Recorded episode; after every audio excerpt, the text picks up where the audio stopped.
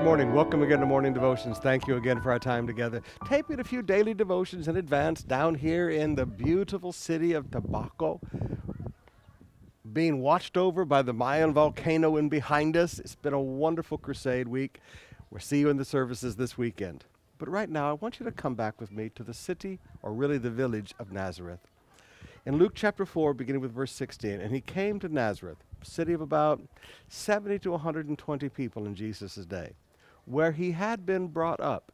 So these people knew Jesus. They, they knew everything about him. They'd watched him run and play. They watched him when he fell down and skinned his knee. They watched him tend the vines. They watched him learn how to be a carpenter. They watched him when he hit his thumb with the hammer.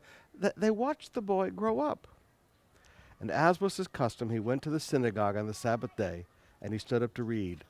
And the scroll of the prophet Isaiah was given to him. And he unrolled the scroll and found the place where it is written, The Spirit of the Lord is upon me, because he has anointed me to proclaim good news to the poor. He has sent me to proclaim liberty to the captives, and recovering of sight to the blind, and to set at liberty those who were oppressed, and to proclaim the year of God's favor. And he said, This day the scripture is fulfilled in your hearing, verse 21. But then look at verse 22. And all spoke well of him and marveled at the gracious words that were coming from his mouth. Now, that part's really, really good. They knew him, they knew everything about him, and they marveled at the words that he spoke. But now look at the next sentence. And they said, Is this not Joseph's sons? And then they began to criticize him. And then they got angry at him. And then they took him to the pinnacle of the cliff and wanted to throw him off the edge of the cliff and kill him.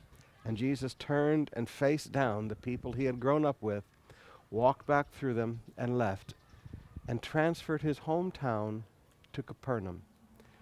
Really, one of his first tastes of rejection from the people that should have known him the best. But the problem with the people was simply this they allowed natural knowledge to block spiritual revelation. He was giving them spiritual revelation of who he was, and they couldn't see past the natural knowledge of the boy who had grown up among them. Is this not Joseph's son? Is, are his brothers not among us? Is this not Mary's son? Are his sisters not here among us? Is this not the carpenter? They allowed their natural knowledge to overrule spiritual revelation of who Jesus really was.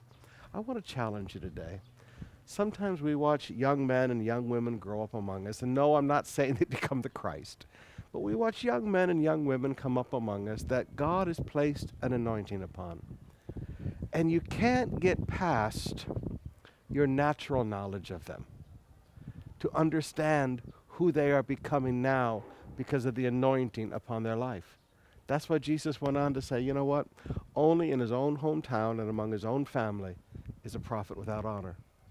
Sometimes, brothers and sisters, when we watch these young men and young women grow up among us, and we see God's hand upon their life, and we see the anointing God has placed upon their life, we need to stop looking at them based on who they used to be and start looking at them based on who they are today.